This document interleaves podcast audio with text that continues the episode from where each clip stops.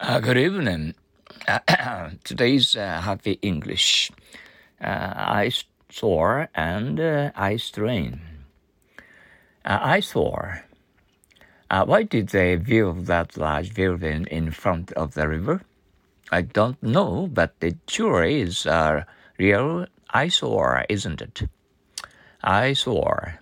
Why did they build that large building in front of the river? I don't know, but it sure is a real eyesore, isn't it? Eye strain. You should have a better light to read why. I know I'll get eye strain in this light.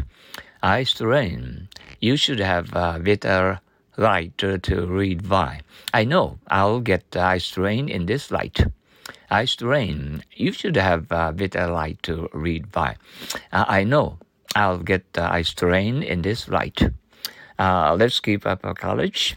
Uh, I expect you th- to think in English every day and to um, uh, that that's why you, your English uh, uh, usual ability is getting better and better with your great efforts. Okay, um, enjoy your uh, today's night.